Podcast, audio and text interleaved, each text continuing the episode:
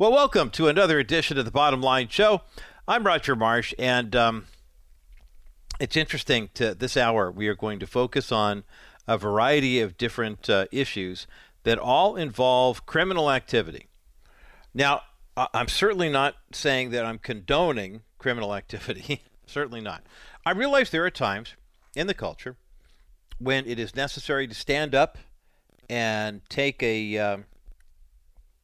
make a stand or a statement for things that are wrong in the culture. And just because we have a legal system here in the United States or in different parts of the world, and that legal system says this is legal, this is not legal, this is where the biblical worldview plays out so perfectly for us. And with so many younger people who are saying, oh, I don't really follow a biblical worldview, I tried Jesus, didn't work for me, the Bible's a history book, et cetera, et cetera. Consider this fact.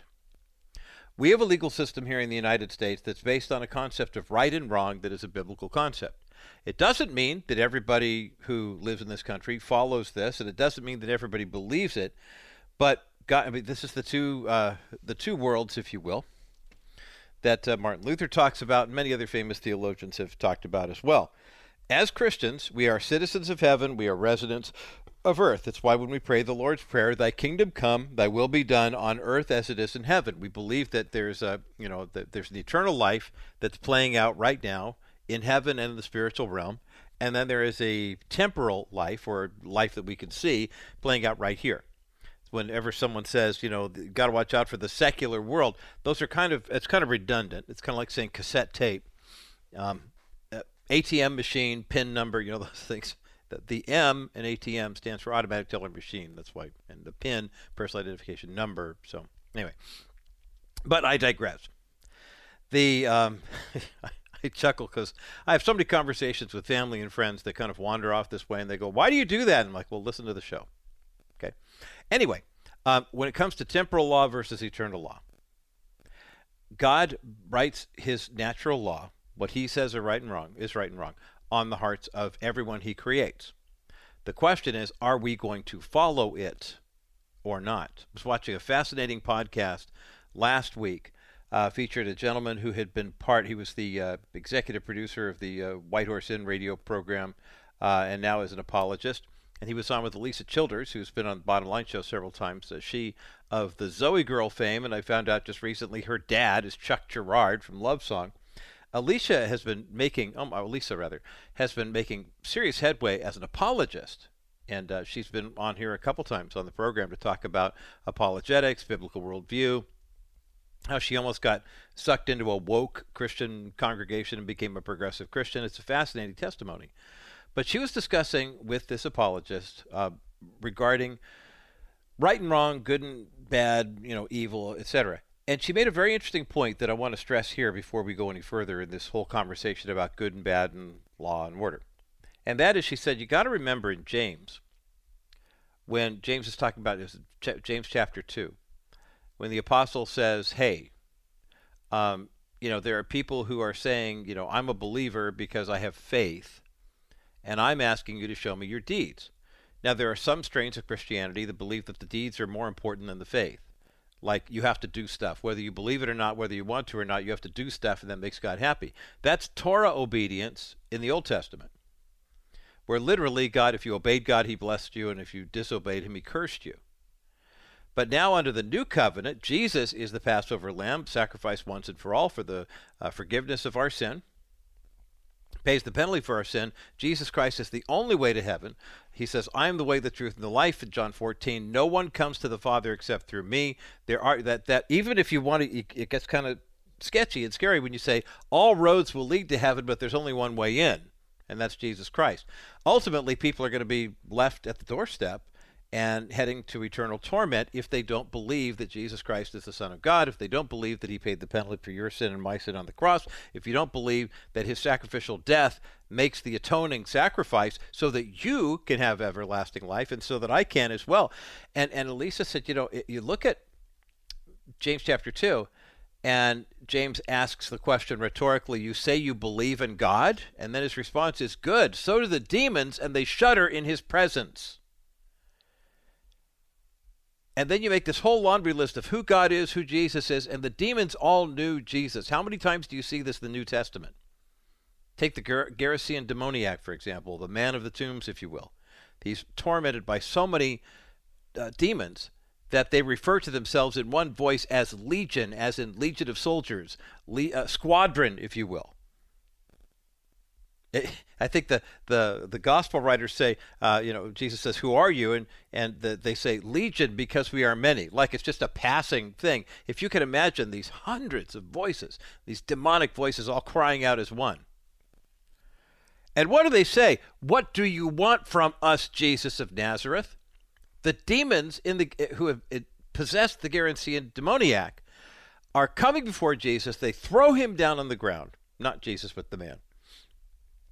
And they cry out in a loud voice. They say, "What do you want with us, Jesus?" They know exactly who he is. They know that he's the Son of God. They know that he has the power to cast them away, that he has the power to conquer them in that moment. And now these big, tough demons that were tormenting this guy are literally pleading for their collective lives, saying, "Please don't throw us into the abyss. Don't kill us.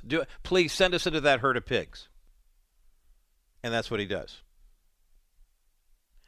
Now, it's interesting when you look at that, and you wonder how many people have had knowledge of the Lord. Take a guy like Ravi Zacharias, for example. Oh, tragic story. Ravi Zacharias, one of the greatest Bible teachers, one of the greatest apologists, expositors of Scripture that the world has ever seen. And upon his death, the world found out exactly who Ravi Zacharias really was. This is a man who could rightly divide Scripture. He made so many, I've recommended and played, and we eulogized him here on the Bottom Line Show. This man had such a gift at preaching the gospel, telling people what they needed to do to go to heaven. I would be willing to wager that thousands of people have a saving faith in Christ now because of the testimony of Ravi Zacharias. And yet, Ravi Zacharias, the Bible teacher, did not match Ravi Zacharias, the sexual predator. Ravi Zacharias, the man who had a quote-unquote back problem and needed to have a masseuse with him. Ravi Zacharias, who invested in massage parlors, which is the polite term for houses of ill repute. That ministry money had gone to pay for these things. Oh, it gets worse. A woman and her husband wound up becoming supporters of the ministry. You can read all this at Julie Roy's report. It's all over the internet now. But when it was discovered that Ravi Zacharias had an inappropriate sexual relationship with the wife of the couple that he befriended and brought into his close inner circle, and then basically she was served with a non-disclosure agreement, an NDA, and they basically bought her silence. Now you ask the question, okay, well, everything that he did, didn't we cast out demons in your name, Lord? Didn't we preach the gospel? And what is God going to say to Ravi Zacharias? "Depart from me, I never knew you"?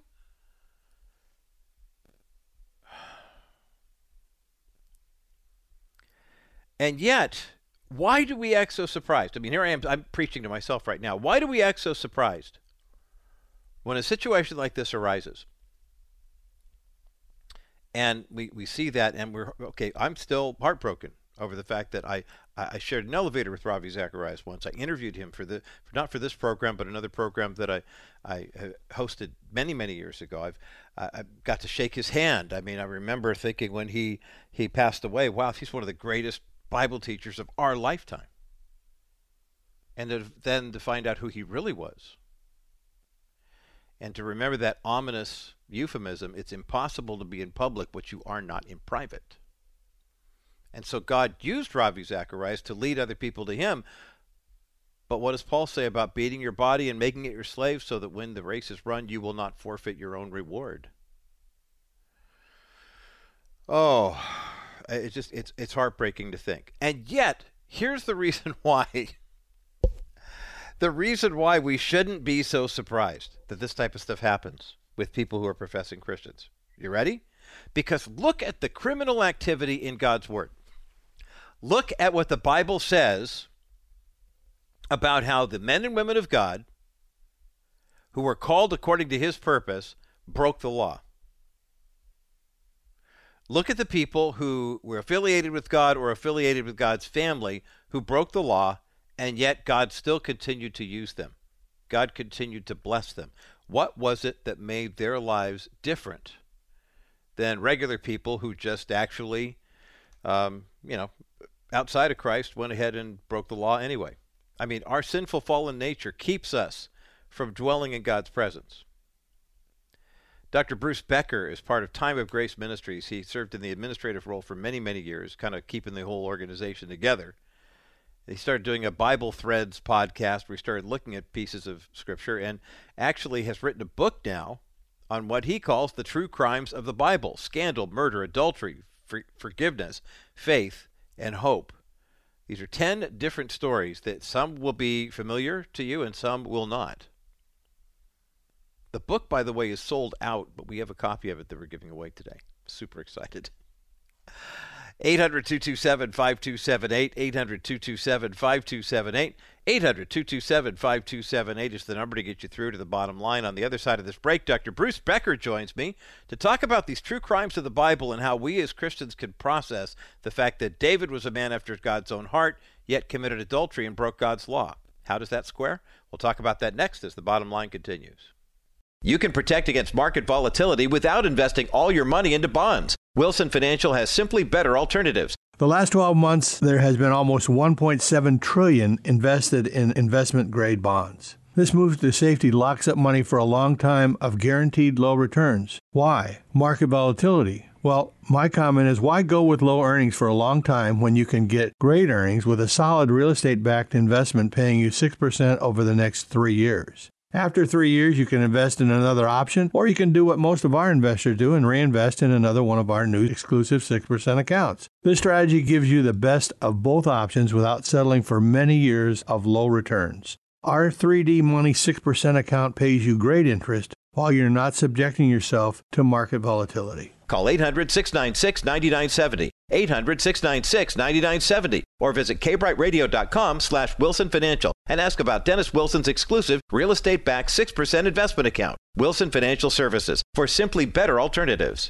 One of the best parts about Scripture is how true to life it really is. And one of the things that we appreciate here at the Bottom Line Show is being able to speak with men and women who understand how relevant it is to everything that we're dealing with in today's life. There's literally nothing new under the sun. Dr. Bruce Becker is with me today. He's a highly regarded church consultant. He is part of the, he's actually current executive vice president of operations at Time of Grace Ministry. And he is the author of a brand new book called True Crimes of the Bible: Scandal, Murder, Adultery, Forgiveness, Faith, and Hope. And we have a link for that book up at thebottomlineshow.com. Dr. Bruce Becker, welcome to the Bottom Line Show. Well, thanks very much, Roger, for having me. It's a pleasure to be here. You have a great radio voice, so obviously you've done some broadcasting before. Am I correct? No, only on interviews. Oh, okay. Well, and there's a podcast as well that I understand was kind of the genesis for all of this. Talk about that, if you would. Yeah. A little more than three years ago, I was asked to kind of shift my role from being running the day-to-day operations to producing content, both books, writing books for the ministry, and then also starting a podcast. I was real skeptical at that time, wondering who in the world is going to want to listen to a podcast by me. But it has been wonderful. It's been a real blessing, and reaching people with the podcast. It's called Bible Threads with Dr. Bruce Becker. Okay, and we'll have that link up at thebottomlineshow.com. When we think about crime, we often, we think about God's word as a source of encouragement, a source of refreshment, and yet there's always somebody in the back of the room who says, yeah, but what about Cain and Abel? What about, some of the things that actually look a little bit more like real life? You've identified 10 of these true crimes from Scripture that are now in this book called True Crimes of the Bible, which is up at thebottomlineshow.com. Talk about the approach that you had in terms of not just reading the story and saying, here it is, but actually helping us kind of get beneath the surface and understand the nature of these crimes.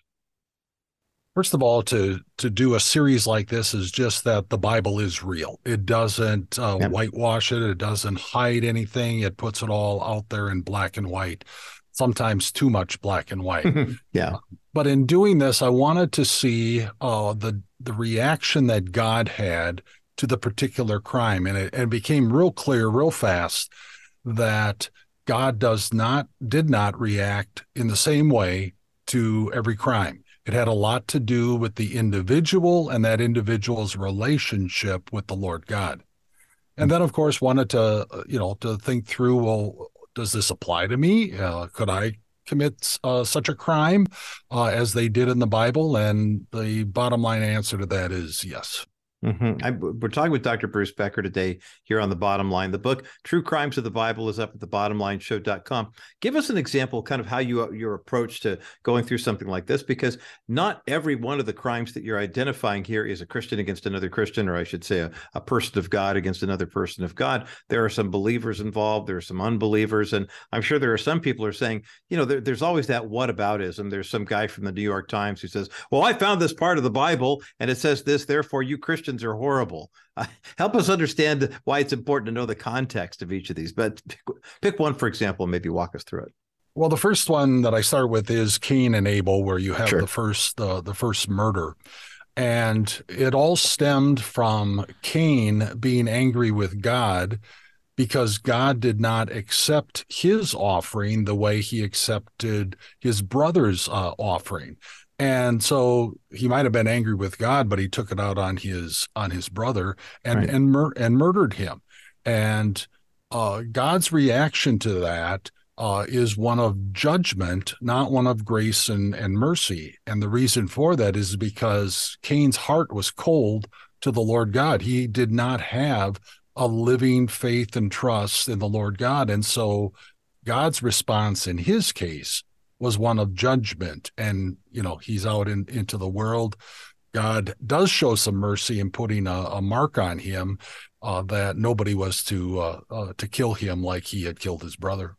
Mm. Now that you mentioned that as a sign of mercy, I also thought that might have been part of the punishment, saying, "Hey, no, you're going to have to live with this for a while." But you know, it does show that God treats every situation, mm-hmm. you know, with from his perfect perspective. Right. There are many people who would look at the crimes that are committed here in the culture today and say, what's a Christian response to someone taking the life of another? Would we be able to surmise, Dr. Bruce Becker, from your new book, The True Crimes of the Bible, that our justice system is based more on a biblical worldview as opposed to, I mean, a lot of times we say these are biblical principles that establish American law. Are we missing the mark on that one? Maybe in not giving God enough credit for his holiness and mercy in some cases and his judgment and condemnation in others? I go back to the fact that God is God and that he can do what God wants to do. And so if God wants to show mercy to somebody, and there's plenty of examples of that, he can show mercy. Right. If he wants to make an example or to demonstrate his justice, then he does that. God on Mount Sinai gave to Moses the Ten Commandments, and one of those commandments is the commandment against murder. And he's trying to protect the gift of life. And so that has been true throughout history, is that God wants us to protect life. Civilized societies want to protect life as well. We're talking about stories that in some cases are thousands of years old. And for many of us, we will look at this and say, okay, I get it, God's eternal, but times have changed. You don't see as many people doing the types of things that, say, Cain and Abel did. But then again, you know, if God's eternal and we are temporal, then, you know, maybe that thousands of years is like just a day in God's economy. How does what you've discovered in your True Crimes, with your Bible Threads podcast, with the True Crimes of the Bible book, Dr. Bruce Becker, what can we take away from the way God has judged people during the committing of these crimes that we can actually apply today instead of just saying, well, I know about Cain and Abel, for example, but that was a long time ago? Well, there's nothing new under the sun, as King Solomon, the wisest man who ever lived, said. You know, any one of us is capable of committing a crime like this. Hmm. Cain did not have a relationship with God. I'll give you another example. Maybe that'll help clarify it a bit. We go to Moses, okay? And Moses is born. He's raised in Pharaoh's household, and he gets to be 40 years old. And somewhere along the line, God said, you're going to lead my people out of Egypt. So he's walking around one day, and he sees an Egyptian taskmaster beating on an Israelite. So he goes up there and he kills the man, thinking that, hey, I'm ready to go. Well, his timing was a bit different than God's timing. In fact, Moses was 40 years too early. And so what God did is he showed love and mercy to Moses. He actually allowed it to be revealed that Moses had killed this guy. And Moses says, I got to hightail it out of here. I'm going to die. Pharaoh wants to kill me now. So he went to Midian for the next 40 years. And it wasn't until he was 80 years old that God was finally ready to have him lead Israel out of Egypt. So that's an example of God's timetable, God's love, his mercy, his caring for somebody like Moses, whom he called to be a leader. That's great insight from Dr. Bruce Becker today here on The Bottom Line, the host of the Bible Threads podcast and the author of the brand new book called True Crimes of the Bible. We have a link for this book up at thebottomlineshow.com. We'll take a quick break, and when we come back, we're going to take a look at one of the family stories that, quite frankly, if you don't see your family in this guy's family, then you know what I'm talking about. And yes, how is it that we could refer to this guy as a man after God's own heart when his family is such a disaster? We'll talk about that with Dr. Bruce Becker coming up next as The Bottom Line continues. Don't believe your insurance company is looking out for you. They're not. They want you to call them after you're in an accident, but you shouldn't handle that alone. That's where Stephanie Cover of Cover Law shines. With 20 years of insurance industry experience, she knows all the angles and will fight for your rights.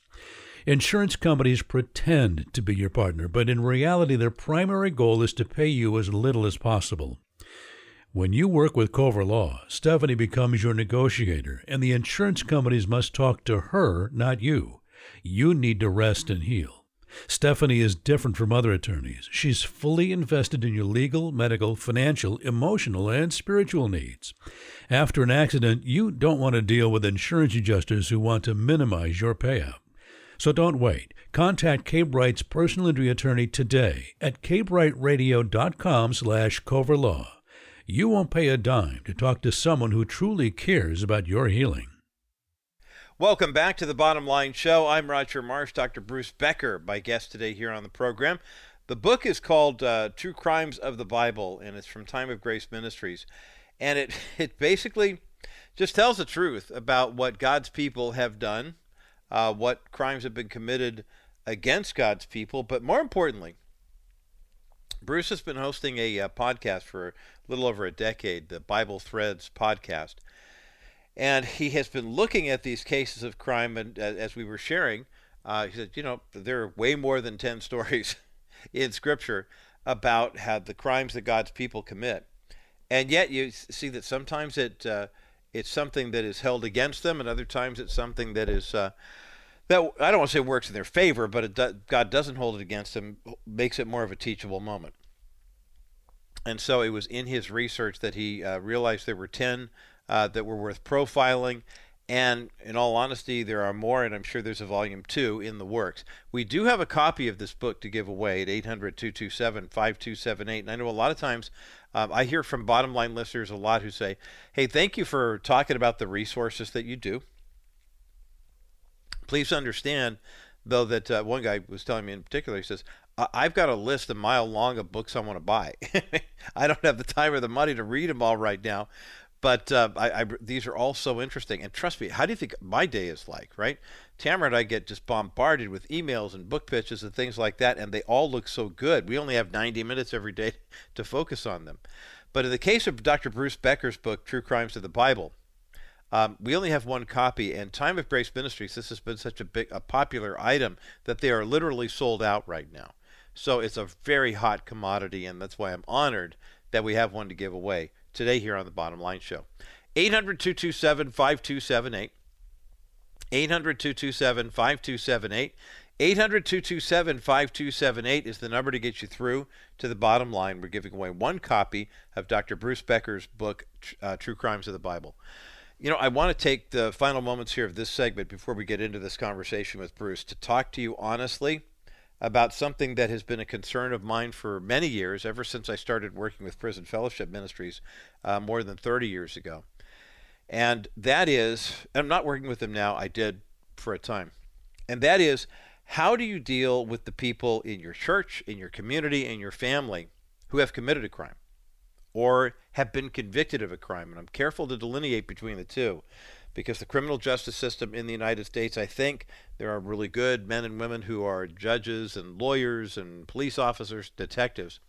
But you can, the more you study it and the more closely you look underneath the hood, as it were, you can see where the system can be corrupted and has been corrupted in certain areas.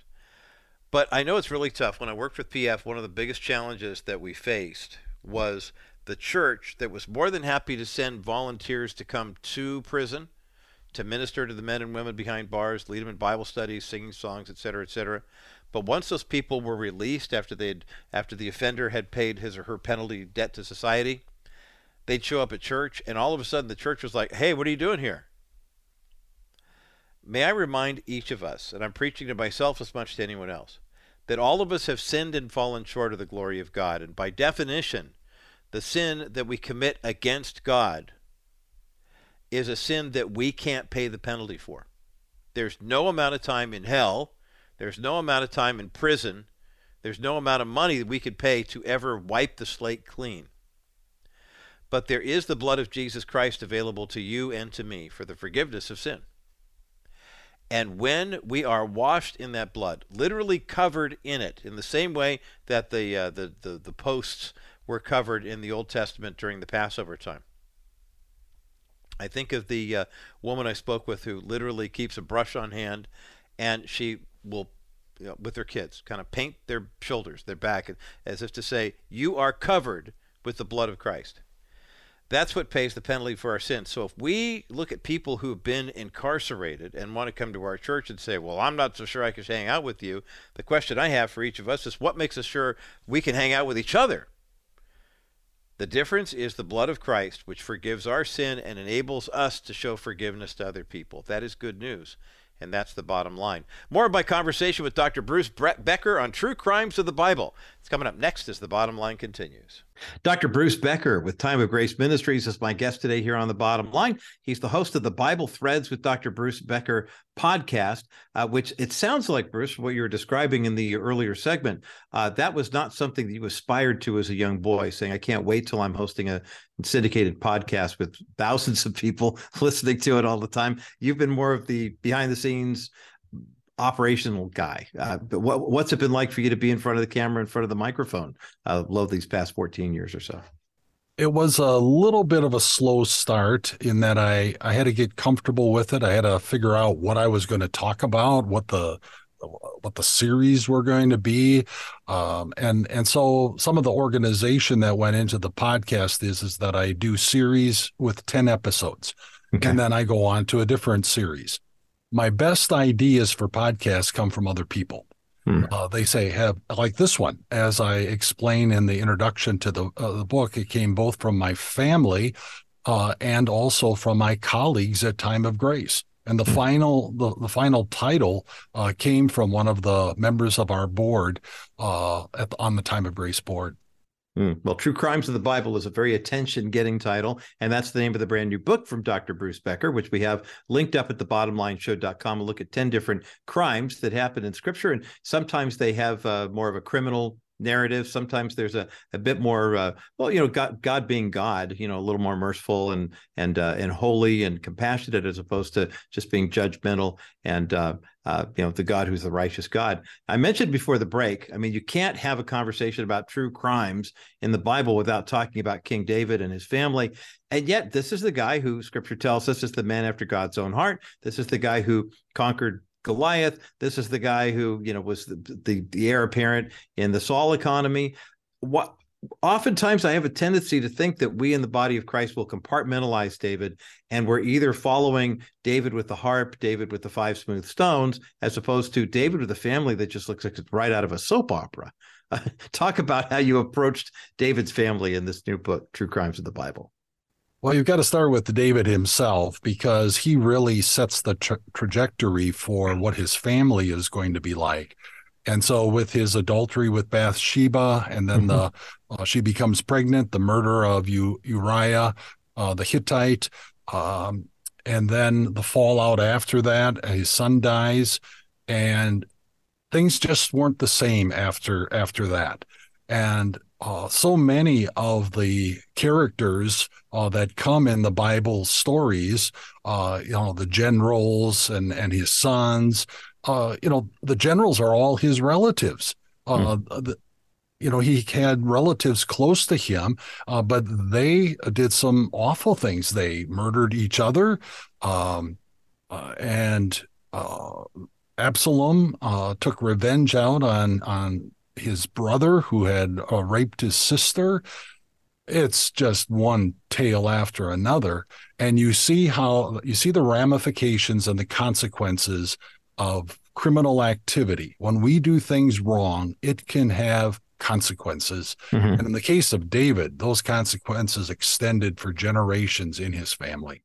Yeah, the generational curses are the things that always intrigue me, because I'm always taken, whenever I'm reading Old Testament about David, is David's love for God and love for the positions of God, the things that God has called him to, the fact that he did not take advantage of the many opportunities he had to kill Saul, the fact that he was weeping like crazy for Absalom, even though here's his son he was trying to overtake. I mean, you could really see through the exterior and the problems and the problematic relationship David had to see the heart of God. And that's where the justice seems to be meeting out the way it did. Now, so many people will look at Scripture and you'll see generational curses or this, that, and the other thing. Dr. Bruce Becker, how do you explain to people who say, look, I don't believe that God does generational curses to us now, especially in the body of Christ, but I see that happening in the Old Testament and how it impacted the 2 and 3 and 4 generations. What do these true crimes of the Bible teach us about the way God is meeting out justice even today? The fact that God has penned these stories and accounts in the Bible, we ought to stand up and pay attention to them, even though we are now in the New Testament. Because if we fail to carry out God's will in our families, we do something to push our children, our grandchildren in the wrong direction, we're going to experience that. That's not God's fault. Mm-hmm. That's because we are sinful human beings. And when we do not act in alignment with God and his will, then we can expect that things aren't going to go the best. They're not going to go well. Dr. Bruce Becker is my guest today here on The Bottom Line. He's the author of the new book called True Crimes of the Bible. We have a link for that up at thebottomlineshow.com, in addition to more information about his ministry, Time of Grace, or the ministry he's a part of, timeofgrace.org. In our final moments together here, Dr. Becker, talk about, you mentioned getting into the New Testament, and of course, you can't help but look at the Saul to Paul conversion and see how there are crimes that were committed against the people of God. And then sometimes there's that change of heart, there's that turn. Talk about how what we see in Scripture with a lot of the crime that is committed is that God's justice is meted out, but also God's righteousness and mercy and compassion shows forth, even to the point of changing the hearts and minds and lives of people who are committing some of these crimes. Yeah, our God, that's the one thing when you see how God responds to people who have a faith relationship with him. Even though they have strayed, they've wandered away, they've done some horrendous things, God wants to call them back. And Saul turned Paul is probably the best example of that in the entire New Testament, where there he is watching the stoning of Stephen after Stephen gave just a tremendous confession of faith and a recap of the history of the Old Testament. And he gave his consent to that stoning. And so on the road to Damascus, God directly took some action. And so Jesus shows up in a bright light and asks Saul, "Why are you persecuting me?" And that starts the ball rolling for Saul to repent and to realize that his past of persecuting Christians was the absolute wrong thing to do. And so God's mercy shows up in the life of Paul. I love that. Dr. Bruce Becker is my guest. True Crimes of the Bible is the book. It's up at thebottomlineshow.com. Dr. Becker, were there any of these stories that surprised you a little bit, or that you said, oh boy, I've got to put this one in because this is really going to blow somebody's mind? I think for me personally, well, the one in the Old Testament where you have the Levite and the concubine, that is just a horrendous story. Mm-hmm. But the one that intrigued me the most were the Herods. Look at both of the Herods, both the one at Jesus' birth and then the one who put John the Baptist to death. And just to dig a little bit into their mindset and why they did what they did and why they were so paranoid. And that's part of that is the culture that kings and rulers were assassinated regularly from within and from without. So I found that one. I learned probably the most as I dug deeper into the history of those Roman emperors. There's so much crime that is recorded in Scripture. Oftentimes, if we listen to the financial people, they'll say, Jesus talked more about money, and there's grace, there's forgiveness. But when you look at the actual crimes and you see that they're presented for our benefit, I mean, they obviously actually really did happen. But they're presented for our benefit, not to be salacious or gratuitous, but rather to be sources of edification and encouragement. It's got to be very rewarding for you, Dr. Bruce Becker, to get the reaction you're getting from this book and also from your Bible Threads podcast. Take the last 60 seconds of our time together to talk about how compiling this work, which started as part of that podcast and now is in book form, has been a kind of a breath of fresh air for your own faith journey as well. Well, I found so much benefit in doing it. I'm thinking of doing another series of more true crimes. Excellent. In the Bible, and do another 10 because there's plenty and there's so much to learn from digging deeper into these stories and see how God responded and then how what it means for us and that we need to maintain a strong faith relationship with our God, because only there will we experience his love and mercy. Amen. Amen. I love that. That's powerful, and I can't wait to see the follow-up, round 2 of True Crimes of the Bible. Dr. Bruce Becker, the Executive Vice President of Operations of Time of Grace Ministries, the host of the Bible Threads podcast, and now the author of the first of what will be at least another book, True Crimes of the Bible, which we have up at the bottomlineshow.com. Bruce, great to get to spend some time with you. Thank you for the book, and thanks for being with us today here on The Bottom Line. Thank you for inviting me. It was a pleasure. Man, what a powerful discussion. So grateful to get to spend some time with Dr. Bruce Becker today talking about True Crimes of the Bible, this outstanding resource, which we have linked up at thebottomlineshow.com. But if you go to Time of Grace Ministries, you won't find a copy available for purchase because they're all sold out right now. They'll get more, but fortunately, we have a copy to give away, and we're doing so right now. Precious commodity. 800-227-5278, 800-227-5278. 800-227-5278 is the number to get you through to The Bottom Line. Again, we have one copy of Dr. Bruce Becker's book, True Crimes of the Bible, to give away. 800-227-5278 is the number to get you through to The Bottom Line Show. As I mentioned earlier, this is an important study for us to take a look at. If you have someone in your world that's in the legal system right now, maybe they've been incarcerated. I still think of a very dear woman at the church I used to minister at here in Southern California, who had a son who had an habitual problem with drugs and kind of small-time crime. And when he was on it, He was, just in terms of he was volunteering at the church and just the nicest guy. And when he would stumble and struggle, sometimes he'd steal a bike or something like that and get arrested and thrown back in the system. And at one point, I remember her telling me after church with tears in her eyes, she said, Robert was up for parole. They were going to let him out early because of good behavior, but there was a form to sign and he didn't want to sign it. He got stuck in that mentality. And if you've never been arrested, if you've never been incarcerated, then it's probably a foreign concept. And if you don't have family members who ever have, or friends, then it's tough to kind of imagine what this is like. But if you ever have a chance to visit a prison ministry, I encourage you to do so, and then take a look at those people who have been locked up, as it were, and ask yourself the question, what does the lockup look like on the eternal judgment in terms of the sins that we commit? And think about the fact that as Christians, everyone, Romans tells us, all have sinned and fallen short of the glory of God. The whole reason for Jesus coming to earth was because God so loved the world that he wanted to reconcile mankind with himself, and also all of creation with himself. And a lot of the weird stuff that you and I see happening right now is really just the reclamation process. It's God restoring things to order. It's the reason why you're seeing big-time ministries falling apart. And I say big-time in air quotes.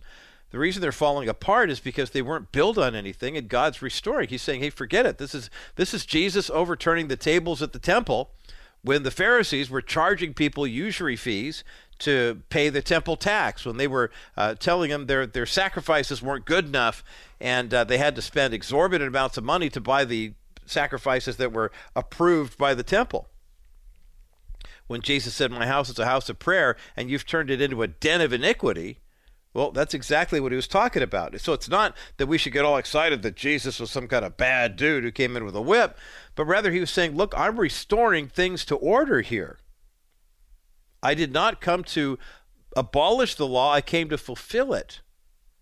And oftentimes I wonder how many of us in the church, George Barna's going to join us in another week to talk about this fact that biblical worldview among professing Christians in the culture dropped dramatically during the pandemic. And maybe it didn't necessarily drop. Maybe we just kind of shook loose some of the loose leaves, some of the dead fruit of people who thought they had a belief system. But otherwise, well, one of the statistics George even shares is the fact that the people who believe in moral absolutes actually went up by 6%. But the number of people who believe that God is the source of those moral absolutes went down by 6%. So what's the difference? Well, the difference is I believe that I am a super moral person and I am my own standard. Oh, heaven help us if we practice that sin. But if you think of your sin as, oh, I got away with it and I'll pray a prayer later and go to a Bible study and I'll be fine, that's one thing. But if you think of your sin as, okay, this is me standing before God and in handcuffs going to jail, it puts your sin in a whole new light. We've got a link for this book, as I mentioned, up at thebottomlineshow.com about the true crimes of the Bible as we continue. A crime has been committed against a man who was pretty defenseless, who was doing the horrible evil work, and I say that in air quotes, of delivering food and supplies to needy people in Mexico. 79 years of age, robbed and then beaten to death. We'll talk about his story coming up next as the bottom line continues. My thanks again to Dr. Bruce Becker. Whew, what a great conversation. I just love how kind of matter-of-fact nonchalant he is, but what a powerful story that he has put together for us in the brand new book called True Crimes of the Bible, Scandal, Murder, Adultery, Forgiveness, Faith, and Hope. It's up at thebottomlineshow.com, courtesy of our friends at Time of Grace Ministries. And the book has sold out like crazy, but we have a copy that we're giving away today. 800-227-5278, 800-227-5278, 800-227-5278 is the number to get you through to the bottom line. Again, the book you're asking about is True Crimes of the Bible by Dr. Bruce Becker, 800-227-5278. You know, it's interesting how many people wind up doing God's work and committing crimes as a result of the fact that they're doing it. We hear too many stories of men and women who work for churches and then wind up embezzling money. Or I mentioned the Ravi Zacharias case earlier in the program. And it's a shame when you think of people who will, on one face, are doing God's work. You know, they're out there and preaching the gospel, sharing the good news. And then on the other end of the equation, there are people who do God's work and do the work of an evangelist or someone who's helping others. And they wind up on the receiving end of someone committing a crime. Our thoughts and prayers are with the family of Rudy Lazo, who was beaten to death during an apparent robbery. He was doing a mission trip in Tijuana. Elderly man that had driven down to deliver donations to people in need, 79 years of age. This is a guy who immigrated to the U.S. from El Salvador in the 1980s. He worked as a truck driver, had a passion for helping people in and around Tijuana, literally just went there to help out. I mean, just to bring some supplies. You probably know someone who, friends of ours years ago, mom was a nurse, dad was retired, and they used to drive to Tijuana once or twice a month to bring supplies, get supplies. They could find some medications that were a bit less expensive that they brought back. Not mentioning any names because I don't know about the legality of that. But it's interesting to see that this poor guy you know, who has been making this trek for quite some time, was literally in Mexico helping people out. He used to drive people around, run errands, this, that, and the other thing, just like to help the people of Tijuana. Obviously retired at age 79, and he was down there in April and was literally beaten to death. He was robbed and then beaten to death. And I ask you to pray for the family of Rudy Lazo, a 79-year-old man from San Bernardino, actually, who emigrated from El Salvador and wound up paying the ultimate price. And God, I just pray that you'd comfort his family during this time, that you would encourage people who are making that trip, for those of us who know people who are doing great mission work in and around Tijuana and all throughout Mexico. It's getting a lot more dangerous there for Americans and especially for Christians to go down and do the work. And we know that people are encouraging extreme caution, even to Baja California and places that are pretty common for our Bottom Line Show audience, especially in Southern California up to San Diego. So please send your comfort to Rudy's family, and I pray that we would not grow weary in doing good, even though we realize that the world has gotten so crazy that we run the risk of actually paying the ultimate price for our good deeds. But thank you, Father, for hearing this prayer and answering it in Jesus' name. Amen. By the way, speaking of good deeds, I want to encourage you. We see how precious life is. We understand that there are people who are trying to snuff out life even before it gets here. That goes back to biblical times. I mean, we think about the Herods that Bruce Butler was talking about in the book True Crimes of the Bible, Bruce Becker rather. And you think about the infanticide, you know, that was the common order of the day in Jesus' day, and how our friends at Preborn are literally fighting that same battle today.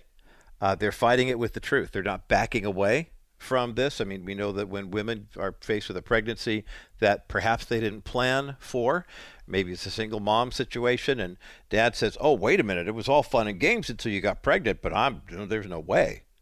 And we know that the vast majority, literally, the Charlotte Lozer Institute indicates that as many as 97% of abortions in the United States are unnecessary and completely elective. In other words, it's for mom's convenience. And as more than half of abortions are now so-called, quote-unquote, chemical abortions with pills, this is a golden opportunity for us in the body of Christ to take a stand for the sanctity of human life. Your tax-deductible donation to Preborn right now, every $28 you donate means one more ultrasound appointment can be kept by a mom who is going to see ultrasound images of that soon-to-be-born child and also hear the baby's heartbeat, find out how far along she is, and then get recommended for resources for if she wants to be a mom. You know, we'll connect you with an OBGYN and help you with whatever your situation is. If you want to release the child for adoption, you can do that too. And they'll help you connect with adoption agencies and the legal side of the equation. And sometimes for a young woman who's pregnant, doesn't know what her options are, becoming effectively an adoptive surrogate mom for a couple who can't have children is a fantastic way to go. All your medical's taken care of. There's usually a stipend for mom, and the baby is placed into a fantastic home. Make that $28 donation right now to Preborn. Make it every month. Sign up as a monthly donor, either $28 for one child or $56 for two, or why not do $280 and save 10 babies right now?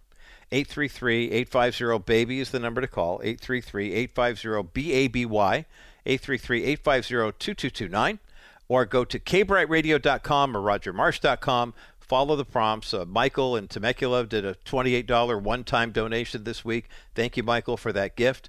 We've had several people donate $28 a month, $56 a month. That's what my wife and I do on a regular basis. Or make that big donation. Let's get a whole ultrasound machine, $15,000. Can you do that? It's completely tax deductible. 833-850-BABY, 833-850-2229, or go online to kbrightradio.com or rogermarsh.com and give your best donation online. Take a short break, and when we come back, a milestone here at the Bottom Line Show that I want to commemorate. Coming up next as the Bottom Line continues. You know the old expression, a picture is worth 1,000 words? Well, if you're an expectant mom and you go to a pregnancy health center that is in partnership with Preborn, one picture can say way more than that. And that picture I'm talking about is an ultrasound picture. Every donation that goes to Preborn goes to providing ultrasounds for women who are expecting children, and they want to know what all of their options are. When you call 833-850-BABY right now, you give a gift of $28 that provides one ultrasound. But if you give a gift toward the purchase of an ultrasound machine, now that's a $15,000 investment, but every ultrasound machine can do 250 ultrasounds per year and lasts a minimum of 10 years. That's 2,500 ultrasounds available to women right now. Think of all the babies, thousands of babies' lives that will be saved by your donation to Preborn right now. Call 833-850-BABY. 833-850-BABY. That's 833-850-2229. Make your best donation right now. $50, $100. Maybe you want to give $15,000. It's completely tax deductible. We've had a couple of Bottom Line listeners step up and do just that. 833-850-BABY. 833-850-BABY. That's 833-850-2229. Call Preborn right now. Welcome back to the Bottom Line Show. I'm Roger Marsh. Just a few moments left for you to call in and get in on the drawing for Dr. Bruce Becker's book, True Crimes of the Bible, Scandal, Murder, Adultery, Forgiveness, Faith, and Hope. We've got a link for the book up at thebottomlineshow.com, 800-227-5278, 800-227-5278, 800-227-5278 is the number to get you through to the bottom line. National Crawford Roundtable coming up in just a couple moments. If you're a KCBC listener, you've got Discovering the Jewish Jesus coming up next. I want to break at the end of this hour a little early here to offer my heartfelt congratulations to a young man who's very, very important in my life. Well, he's not really young. He'll be 29 in October. But that is my son, Jacob. Earlier today, Lisa and I had the privilege of attending a special ceremony at Cal State Fullerton. That was earlier this morning. Jake was an undergrad student when COVID hit, and so he earned his bachelor's in music at Cal State Fullerton back in 2020, and there was no walking, no marching, no ceremony. This morning, he was awarded his master's in music degree in trombone performance. Jake's an excellent musician. He's a trombone instructor. Actually, he's band director at Aliso Viejo Christian School, also orchestra director. He's a great singer, and he's a great conductor. You don't find too many people who can do all three as well as my son does. But I just want to say, Jake, I am so proud of you and so happy for you. You have been gotten this thing out. I don't know how anybody has been able to maintain as solvent as you have in your young years with the workload and the school load that you have done. But son, I'm proud of you and I love you so much. And it was such a joy to watch you get your hood this morning and to have this special day to celebrate with family and to have your sister there too. It was really very, very precious and very special. And I know your mom is looking down from on high. And please know that Lisa and I were so happy to be there and watch you witness that special day.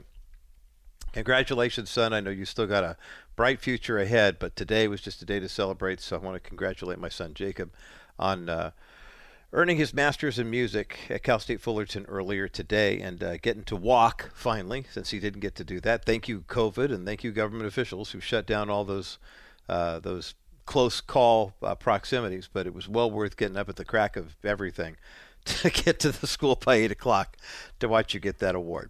Okay. For a KCBC crowd, enjoy the rest of your afternoon, and you've got Discovering the Jewish Jesus coming up next. For those who remain, another three-man edition of the Bottom Line Show. Neil's on vacation, but Bob is back, and Bob and John and I will be taking on the news of the day through the lens of Scripture, taking a look at Memorial Day weekend coming up and what on earth is happening in our nation's capital as it pertains to those of us in the body of Christ. NCR coming up next as the Bottom Line continues.